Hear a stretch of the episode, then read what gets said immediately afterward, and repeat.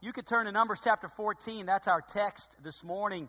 And we are going to begin a sermon series. And the title of our series is The Power of Attitude. I'm wearing my attitude tie this morning. If you need a worship guide, if you'll raise your hand, our ushers will give you that worship guide with that little insert about Mission Hot Springs. Just set, that aside and read it a little bit later. Thanks, guys. Re- keep your hands up long enough to where these gentlemen can see it, and they'll give you a worship guide. But over the next several weeks, we're going to be teaching what the Bible says from this Old Testament text about five problem attitudes. We're going to begin with what I believe to be potentially the foundational bad attitude that affects all the other bad attitudes. Now, every other week, for instance, next week, we'll look at the solution attitude to the previous week's bad attitude or problem attitude. So we're, we're, we're going to get a solution to this this morning. But you know, you, you have to realize before you find the solution, you have to identify the problem. Isn't that the way it is with salvation? You know, good news is, is good, but you can't get the good news until you first understand and realize the bad news the bad news of sin. We need saving. And this is a problem. This is an attitude that can really destroy us and, and, and, and I believe destroy a church. But you know, before I do that, I, I want to I want to ask you some questions. Have you ever read portions of the Old Testament? And as you read those portions of the Old Testament, you come to a place where you you say, How could God do that? I'm not talking about the miraculous power of God doing something absolutely supernatural because we know God can do anything, but I'm talking about sometimes God's reaction to certain things. Sometimes when I view the radical reaction of God in certain situations and stories in Scripture, I'm so taken back by it that it causes me to, to want to find out what it is that caused God to feel that way. Why did God react in such a radical way to that deep valley or that dark situation? Well, in Numbers chapter number 14, we find one of those situations.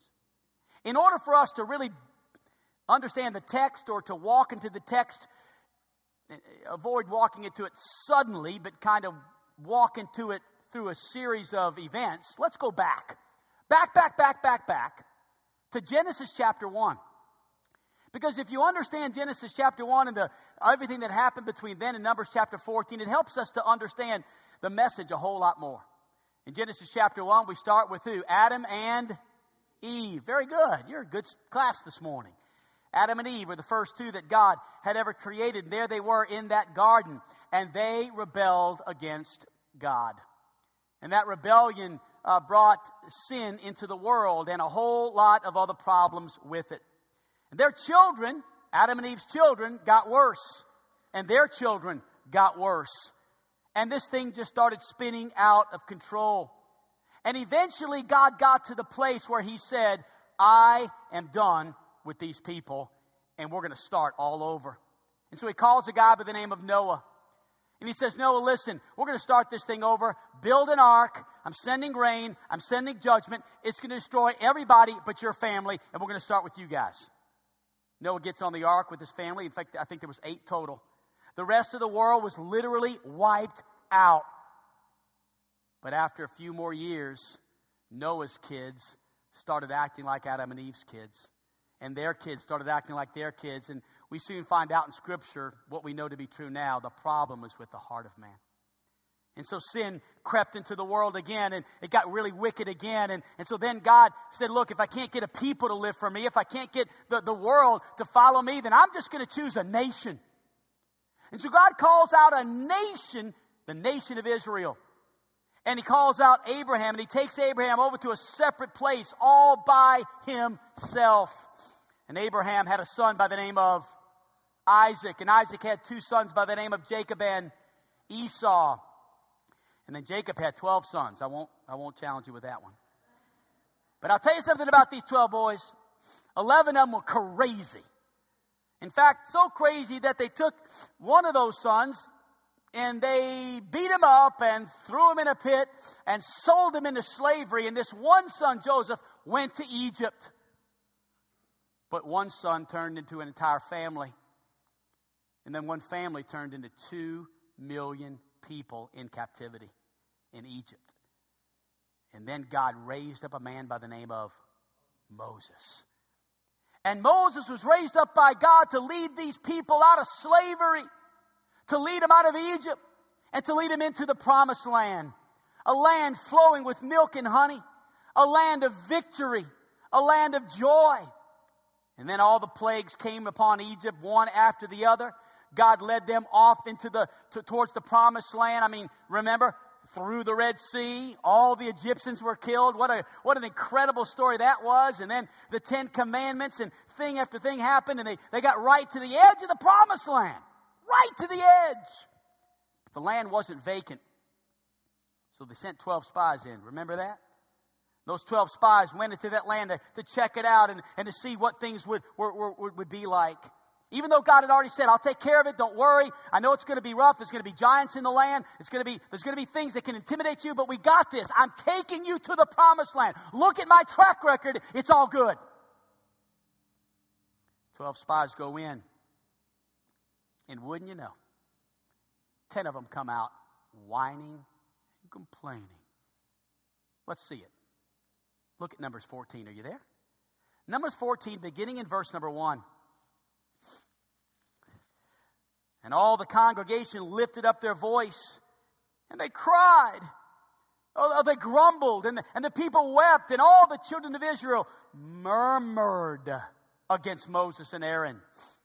And, the, and, and they said this, Would God that we had died in the land of Egypt, or would God we had died in this wilderness? And then why hath the Lord brought us into this land to fall by the sword? Our wives and our children should be a prey. Were it not better for us just to go back to Egypt into slavery? And they said one to another. All of these people began to say, Let us make a captain and return into Egypt. Now, if you have ever read what God did for them from the book of Exodus through Numbers chapter 14, then, then you would be saying this morning, wow, the faithfulness of God to these people, the goodness of God to these people. Every need, and maybe you've not had a time to read much of the Old Testament, so I'll vouch for the Old Testament at this moment. Those of you that have read it know this. Every need met, blessing after blessing, miracle after miracle. God came through every time. Knowing that, knowing the, the, the, stories, the events, the things that God did for them, and then hearing their whining and complaining, all of us would have to agree this would be the height of ungratefulness. I mean, it doesn't get any, any worse than this. Talk about a wicked attitude in the face of God. And then we go to verse number five. The Bible says in verse 5 that Moses and Aaron fell on their faces. That they began to plead and beg the people Joshua, Caleb, here's what they said, verse 7. They spake unto the company of the children of Israel, the land which we passed through to search it. Listen, listen, everybody, it's a good land. If the Lord delights in us, I mean, and He always has, He's never failed us, then He'll bring us into this land. He'll give it us, a land which floweth with milk and honey. Listen, everybody, don't rebel against the Lord, neither fear ye the people of the land, for they're just bread for us. Their defense is departed from them. The Lord is with us, fear them not. But all the congregation began to pick up stones, as if they were going to stone them. And the glory of the Lord appeared in the tabernacle of the congregation before all the children of Israel. Here was God's response to Moses How long will this people provoke me? And how long will it be ere they believe me? For all the signs which I've showed among them. I'll smite them with the pestilence. I'll, I'll disinherit them and will make of their, them uh, the, the, a greater nation, Moses, mightier than they. And then we read one of the sweetest prayers that you'll ever read in Scripture. For sake of time, I'm not going to read the next verses, verses 13 through 19, but I will ask you to underline those verses, identify those verses, and I will challenge you later to read one of the sweetest prayers from a humble man of God pleading for his people. Verse 20. And the Lord said, after Moses' prayer, I have pardoned according to thy word. But as, I, as truly as I live, all the earth shall be filled with the glory of the Lord. Because all those men which have seen my glory, my miracles, everything I did in Egypt and in the wilderness, and they've tempted me these ten times, and they've not hearkened to my voice, surely they shall not see the land which I swear unto their fathers, neither shall any of them provoke me see it. But my servant Caleb will, because he had another spirit in him. Look at verse number 27.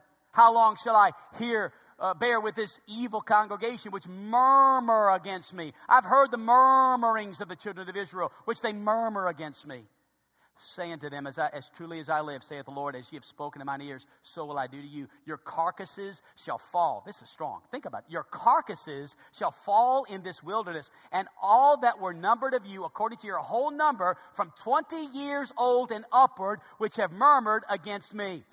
Doubtless ye shall not come into the land, concerning which I swear to make you dwell therein, save Caleb and Joshua. But your little ones, your little ones, 19 and under, which he said should be a prey, them will I bring in, and they shall know the land which ye have despised. Wow. God looks at these people and he says, I tell you what I'm going to do. I'm going to let your little ones, your children go into the land because you wouldn't let me. You wouldn't give me the opportunity. Because of your griping, because of your murmuring, because of your complaining, your kids are going to get to experience something that you won't get to experience because you just would not stop murmuring. Now, here's my opinion, and it's just mine. That, my friend, is the most radical thing that God ever did in the Old Testament. That's radical. That's intense. I mean, as I read this story and as I understand murmuring, by the way, the word murmuring sounds exactly what it is.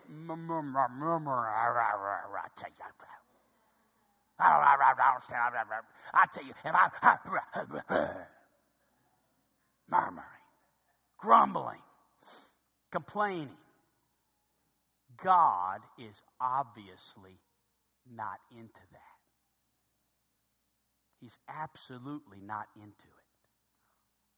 All of that judgment came because of their complaining. Now we know God is a God of love, right? God is a God of mercy. And God is a God of compassion. Then surely, knowing those things, if God's that upset, it must be sexual immorality. It's probably this transgender thing popping up again. You know, it's probably the Target stores. Yeah, I know what it is. God's ticked about that stuff. He's ticked about their sexual immorality. He's upset about their idolatry. That's it, isn't it? Now, this radical expression of God's judgment came because of their lousy, rotten attitudes. They were complaining, they were grumbling, they were murmuring. Now, I see five specific events in this, in this whole text. It's, it's, it's incredible we're only going to talk about one event this morning, but there are several events here. And what's interesting about these events in this story is, is you're going to find five different attitudes these people had. And so over the course of the series, series, over the course of the summer, we're going to look at the five bad attitudes, the problem attitudes, and then we'll go to the New Testament to discover the solution attitudes. But, but first, I, I want to take a moment to focus on this first one of complaining because it, I believe, seems to be the one for which all the others come from. So let's talk about wilderness attitude number one, which is complaining. Those who choose grumbling as their lifestyle will spend their lifetime in the wilderness. Those who choose grumbling as their lifestyle. This is just what we're going to do. We're going to complain. We're going to grumble. We're going to murmur. Now, I'm going to use Numbers chapter 11, verse 1, as my text verse. And so it'll appear several times on the screen throughout the message. So pay close attention. Look at that verse. And the people complained in the hearing of the Lord. Time out. And the people. Who chose to complain? The people chose to complain. You know what I've noticed about complainers is they attempted to blame somebody else for their complaining. I'm that way. I mean, hey, if it wasn't for so and so, I wouldn't feel this way. And so what we tend to do is blame someone else, but what we have to do is own it. We choose our attitudes. We choose. And the people. It was the people who chose to have a bad attitude. They did not have to, they chose to. Twelve spies, right? Perfect example. What did those twelve spies do? Ten chose to have a bad attitude. Ten chose to whine. Ten chose to complain. Ten chose to be self absorbed. Ten chose to doubt God. And what did they do? They went into the wilderness. Two chose to have a good attitude. Two chose to be thankful. Two chose to say, listen, I'm going to have faith in God. He's never let us down. He's going to do the right thing. What did they get? They got the promised land. So, what exactly do we mean by attitude then? Attitudes are patterns of thinking that develop over a long period of time. You see, this did not start in Numbers 14. Wow, where'd that come from? No, no, it had been there. You could trace it back all the way through, complaining, complaining, complaining. Let me tell you the fearful thing I have found about our children is they will learn to complain from us. They will develop a complaining attitude. They will, they will learn at a young age as they are mentored by complainers to be complainers. It's developed. It's something it's hard to get rid of. It sneaks up on us and it becomes a, a way of life. And people literally leave. I mean, this was a whole nation. Two million, every one of them were complaining. It was a, the culture of their nation, of their church, was complaining. And it was developed over a long period of time. You develop this way of thinking even as a child. And so if I'm to change, I've got to be responsible for that. If I'm to change my attitude in any capacity, I've got to own it and admit, admit, I, Eric, you choose your attitude, son. Nobody chooses it for you. The weather doesn't choose it. Your wife doesn't choose it. Your kids don't choose it. Your adversity doesn't choose it. You choose it. We won't get anywhere unless we admit that. So even if you don't mean it, let's own it. Ready? I choose my attitude. One, two, three. Say it. I choose my attitude. One more time. I choose my attitude. That's true. Now, if you meant it, we're, we're ready. We're ready to look at this and to get somewhere. So let's talk specifically about complaining now. All right, let, let's do it. Complaining is a sin. Plain and simple. That's what it is. It's not just like, yeah, yeah, every now and then I, you know, I, I mean, but, but, but, but it's not a sin, is it? Yeah, yeah, complaining is a sin. The word literally means missing the mark. Powerful, strange way to think about the word, but that's what it means missing the mark. But, Pastor Capacey, really? Aren't you overreacting? I mean, I was kind of excited about the series, and you're really going to make a big deal out of complaining. I mean, who's it really hurting? Well, first of all, it's hurting you. God loves you. God's been good to you. God's blessed you. Second of all, it, it's hurting God. I mean, God's, God's done so much. Look, look at how this story hurt God. It displeased the Lord. Thirdly, it hurts the people around you. Think about it. It did not matter what Moses prayed, what Moses said. It didn't matter what the preacher said. Do you know how many church splits could not be stopped because of the locomotive of complaining? Churches have split and splintered. Do you know why some towns have 8 billion churches? Because of complainers. They're called church splits. Why do you think there's a first and a second and a third Baptist? Why do you think that there's Church of God, Assembly of God, you know, Holy Ghost Church of God, First Pentecostal, Second Pentecostal, you know, Sister Pentecostal? Why can't we just have 10 or 15 churches in town? I'll tell you why. Because somebody decided to complain, and when somebody said, wait a minute, this isn't right, it was way too late because it had affected everybody else. Complaining destroys churches, congregations, it splits congregations, it hurts small groups. You know, hey, I got to give the anti small group people one thing. And they're right about this. It's worth the risk, though. I, I'm in because I think it's biblical. But the one thing they say is, but you got to watch because sometimes groups can get together and they can start complaining. We had it happen one time and it exploded a small group two years ago, and people split and went all over the nation. Right out of our little old church right here in Hot Springs, Arkansas, we lost 10 people because somebody started complaining. It happens. You can't stop it. It's a locomotive. It's a powerful thing. It's, it's, it's listen, let, let's, let's define complaining. Here it is on the screen. To express dissatisfaction with a circumstance which is not wrong and about which I'm doing nothing to correct. Let's say that again as, as you fill in those blanks. To express dissatisfaction with a circumstance which is not wrong, but which I'm doing nothing to correct. So let's break that down. Four quick conclusions. Number one, complaining is done about things that aren't wrong. I mean, think about it. Abortion is wrong. Uh, we, we, listen, we know Scripture teaches abortion is wrong. And so, you know, when you're, when you're standing against something that's wrong, for instance, if somebody, everybody has a different way of expressing themselves about something that's wrong some picket the abortion clinic. I'm not saying I would do that or not do that, but I will tell you that's, that's not complaining because it's wrong. There's a lot of things like that. Complaining is not like that. Complaining is done about things that aren't wrong. But secondly, complaining involves things I'm doing nothing to correct. Sometimes we tend to complain about things, but we do nothing about it we gripe and complain about, you know, this, this misfortune, this situation, this deal, this problem, abortion, whatever. But we don't do anything about it.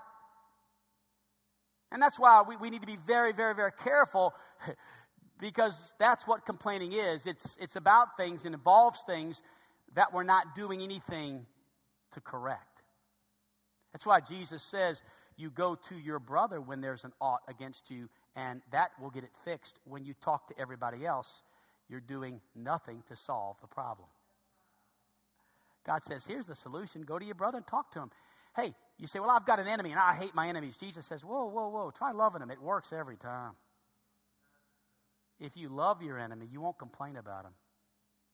You'll love him. That must be why my good mother said, hey, son, when they mistreat you, kill them with kindness. I know now what she means. No use in complaining about the criticizers. Just learn from him. Life's full of criticism. Don't let it destroy you.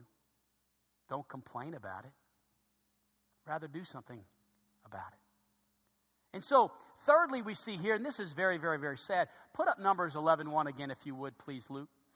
And the people complained in the hearing of the Lord. This broke my heart. This is what got me. I'll be honest. If you were to ask me what part of this sermon study drove me to my knees and crushed me, this was it. They complained in the hearing of the Lord. God hears our complaining. That killed me. You say, Eric, I could have told you that. Well, then why didn't you? Maybe I should have known that. I, well, God hears everything. Then why are we complaining if God hears it? If we know God, who's been so good to us, who's done so much, why are we like this? Why do we do this? God hears our complaining. Church, this is a conclusion all of us need to understand because this will bring about repentance. When we understand that God literally hears our complaining, is this really a problem? Is this really, is this a big deal, preacher? I mean, do, really, do people really have a trouble with this? I don't have Facebook, but I've had dozens of people come and say, Preacher, did you read this? And I'm like, Does the whole world see that stuff? And I'm like, Yeah, oh, yeah, that's how they, yeah, they're just venting. They're venting on Facebook. Man, some of that stuff is crazy. I had a precious brother walk up to me this morning and say, I'm sorry, I several years ago I I posted seven or eight Facebook rants against you. And he said, I'm so sorry. I said, Oh, I didn't even know I was on Facebook. he said, Oh, I didn't have to tell you. I said, No, I really didn't know. I said, He goes, I was wondering why you treated me so good. I said, I'd have treated you good anyway, but thanks for apologizing if it makes you feel better. He goes, Oh, yeah, it was bad. He goes, A lot of your church members would comment back and forth. And by the way, don't waste your time. Just, just pray for them. You don't have to answer and fight back. Facebook rants. Let me tell you something. I'm not against Facebook or social media. I'm just presenting to you that what it's done is it's aided complainers, and they've used the Facebook menu, venue and other venues to just express their complaining. Now, I understand that God hears our complaining. I mean, put that verse up again. Uh, Numbers 11. When the people complained in the hearing of the Lord. I understand God hears our complaining about the weather. God hears our complaining about taxes. God hears our complaining about social decline. God hears our complaining about, I'm getting old. God hears our complaining about, man, I wish I had hair. I understand all that. But there's one particular kind of complaining that grates on the ears of God. Grates on the ears of God. And I want to show it to you in Numbers 11, verse 1. And the people complained in the hearing of the Lord about their what? Misfortunes. About their adversity. About tough times. Now, if you've been a member of this church for any period of time, you've heard me say this over and over again that we will all face seasons of adversity. All of us. No one is exempt from it. Everyone in this building will experience misfortunes, adversity, problems, unfortunate circumstances. Every single one of us will experience hardship. All of us will have a cross to carry in our lives. Every one of us. Some here want to have children. And it just hasn't happened. And it's a cross you're carrying. Others are maybe still single, desiring to be married, but it just, it just hasn't worked out. Others in this building have made poor decisions in your marriage, which has caused it to fall apart and resulted in circumstances that you deal with every day. Others have had a health situation that has just been unfortunate and it's changed everything about the way you live. Others have had struggling careers and lost jobs and are not exactly sure what to do and where to turn, and you feel like you're starting all over again at age whatever. All of these adversities. And God, especially for some reason, does not want us to complain about that. When we turn away, listen, church, when we turn away from all the good things God has done, all the blessings God has given us, all the incredible things that God, when we turn away from that and we begin to complain about that thing, that misfortune, that thing right there, that, yeah, yeah, Eric, that thing.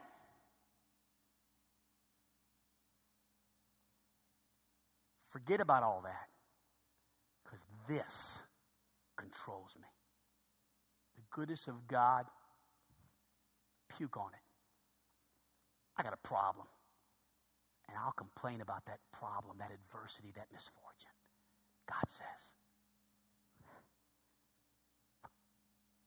hurts. When God heard them complaining about their adversity, about their misfortune, God hates our complaining. In fact, it says in Scripture, look back at that verse again. And the people complained to the hearing of the Lord about their misfortunes. And when the Lord heard it, his anger was what? His anger was kindled. In fact, it speaks later about him sending judgment. The fire of the Lord burned among them, consumed some outlying parts of the camp.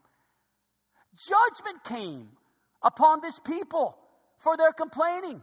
In fact, several times throughout this episode in Scripture, if you choose to make it part of your Bible study this week or your small group, identify the times from Numbers chapter 11 through maybe 16, 17 that God's anger was kindled. It's numerous times. God's anger was kindled against the people. You see, God loves us, but God hates our sin. Negative, complaining attitudes lead to a life in the wilderness. And so God was angry. God was, was greatly upset about this complaining. So you walk in your house one day and you know, your, your kids, maybe you think they're playing hide and seek. You don't know where they're at, right? But you hear some, so you, you follow the noise, right? You ever done this? They're all in the laundry room. What are they doing in there? And so, as opposed to just kind of opening the door, you just kind of get close and you put your ear. You notice the lights off. There's a flashlight on, so they're they're kind of hiding, and you hear one of your little girls say, You know, I just, I just wish Dad could could have a better job. We could have more stuff. Man, that, that's just a loser. And then another child speaks up and says, Yeah, in this house we live in, it's not as nice as the house uh, Miss Jones has because we I slept over there last week. It's awesome. They got so much more than we've got. I wish I lived with them. And then you hear another child say, Yeah, and I don't know, I just I'm tired of eating leftovers. Mom tells us, you know, we got to eat the pizza. It's cold. I hate it. We got to heat it up ourselves. It's just a joke. What happens?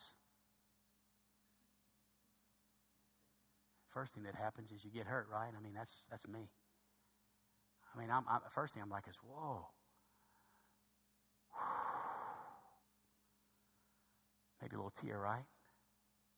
And then all of a sudden, you, you get. Let me tell you something. Your daddy works hard, and this is the best we can do. Come on now. All right, listen. Observation. If that's the reaction of imperfect parents towards complaining, what would be the reaction of a sovereign, perfect God about his children complaining? Think about it. I guess it doesn't shock me that he's this upset. I know I would be. And I really am a loser. And he's perfect. If he's upset, it's got to get my attention. I've got to recognize this as a problem. What's happening here? What, what is God trying to teach us here in this service? And so I want to get up close and personal in conclusion. And this is kind of where we have to sort of get a little bit uncomfortable for just a moment. Three things. Number one, ask yourself this question Am I a complainer? Am I a complainer? I mean, just, just be honest. You know, I mean, is there, listen, we had, we had 50 people in the first service. I'm not trying to put you on the spot, but it was a much, much, much, much smaller crowd. I didn't know how the message was going to go over. I honestly thought, well, you know, I don't know what's going to happen. You know, whenever you preach something like this, you're not sure. I, I couldn't believe in a small crowd how many people walked up to me after and just, not that you have to. In fact, this is a larger crowd. It would take too long. But I was just shocked. Casual crowd. Preacher, man, I needed that. I'm imagining if we've got five, six, seven times the people, we got several people that if we did admit it today by raising our hands, which we're not, because that's not important that I know it. What's important is that you're willing to tell God this morning, God, I'm a complainer. I've complained this week, today, this morning. Somebody asked me if this would be any kind of a good Mother's Day sermon. I said, I don't know, but how many of you kids complain? Maybe it's a pretty good sermon. Maybe this will help some of our children to realize that you're blessed. You know, you got it good. God's been good. The next time you complain about something, especially something mom asks you to do, Ezekiel, I mean, uh, uh, uh children. I'm joking. It's tough being a preacher's kid.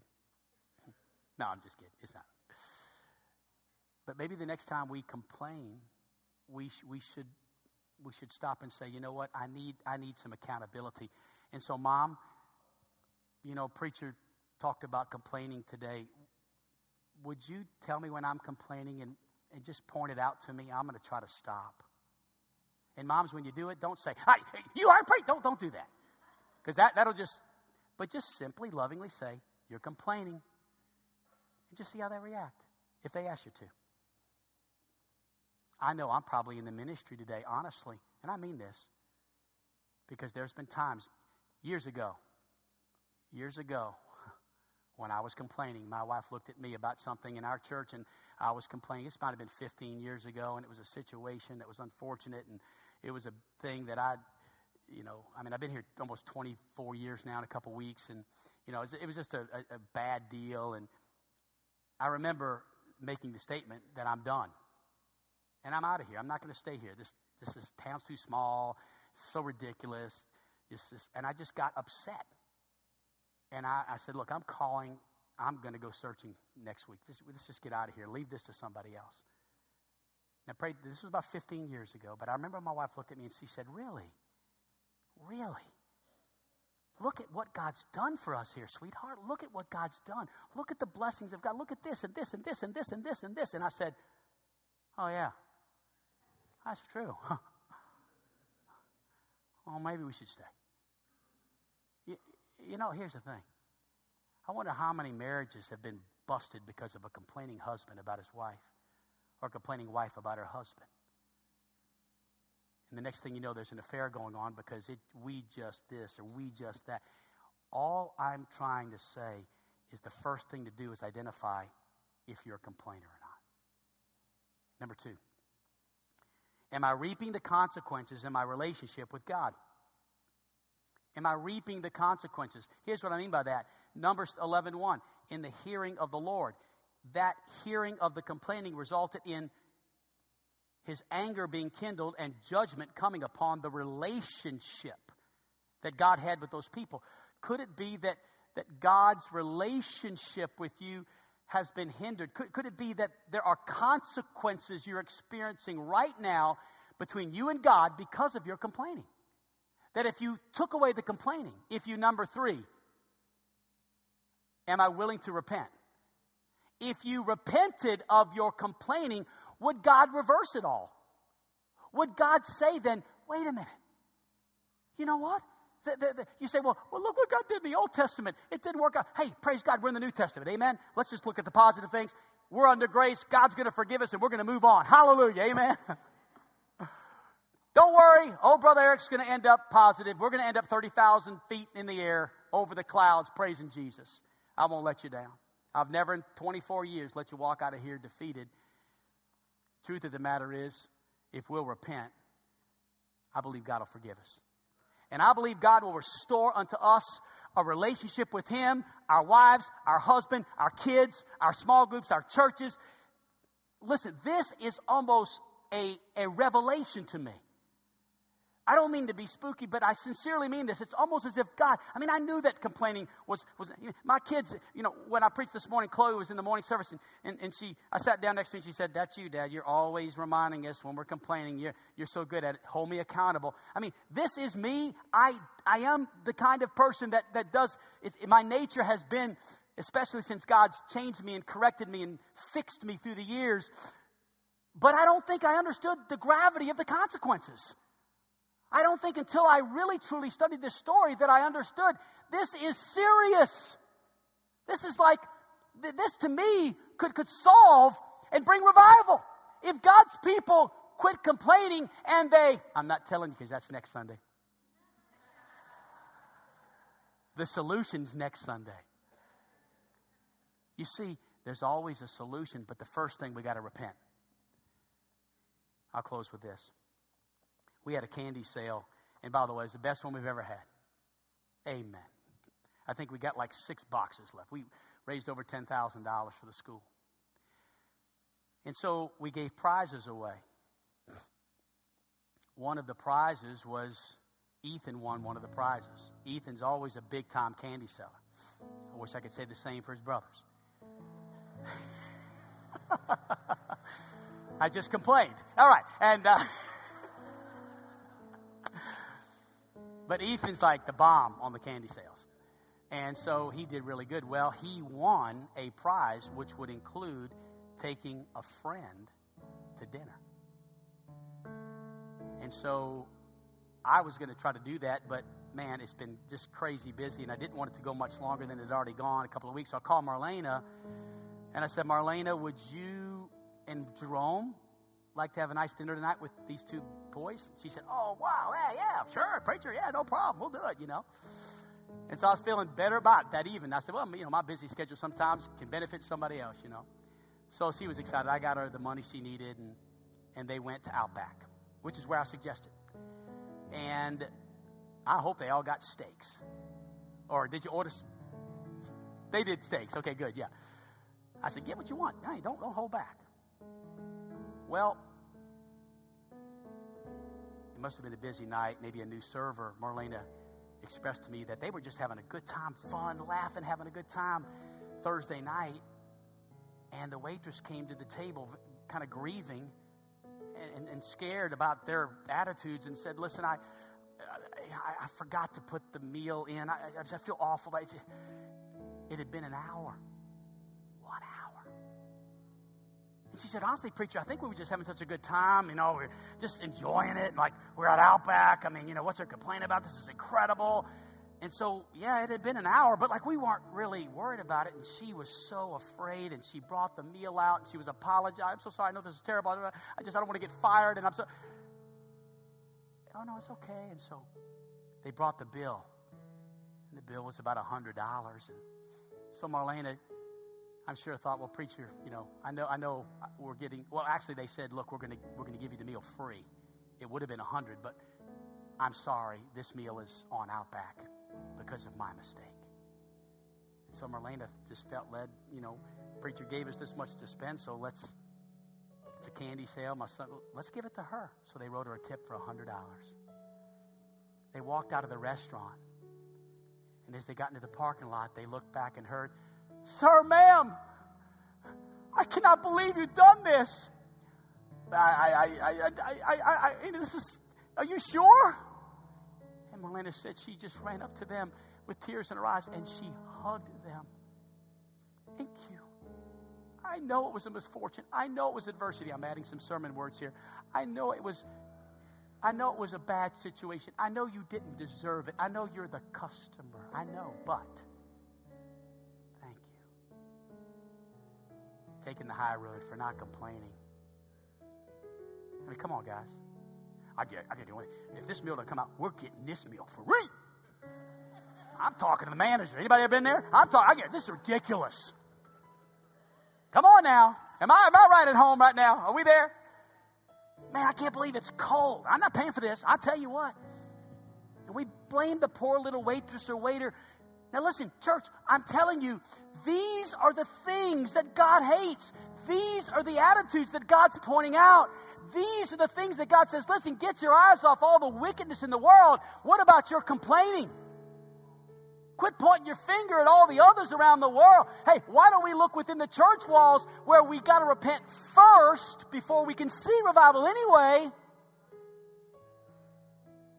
So maybe we should take our eyes off the wickedness of the world for just a minute and put our eyes on the wickedness of the church and say she's a complaining church. She's always wanting things to be a little better, a little different. She just can't seem to be happy. God, forgive us, cleanse us, help us to leave this place with a different attitude and come back next week and replace it with the right attitude. Every head bowed, every eye closed.